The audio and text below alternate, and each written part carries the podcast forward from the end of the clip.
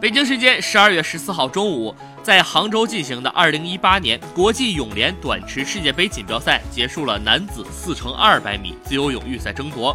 孙杨完成了他在短池世锦赛上的个人首秀，他由第二棒的中国男子四乘二百米自由泳队以六分五十六秒零八获得预赛第四，顺利进入决赛，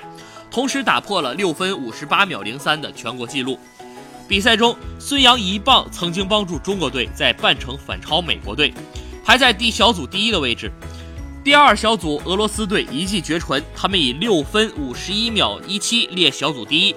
综合预赛排名，俄罗斯第一，美国第二，意大利第三，中国队第四。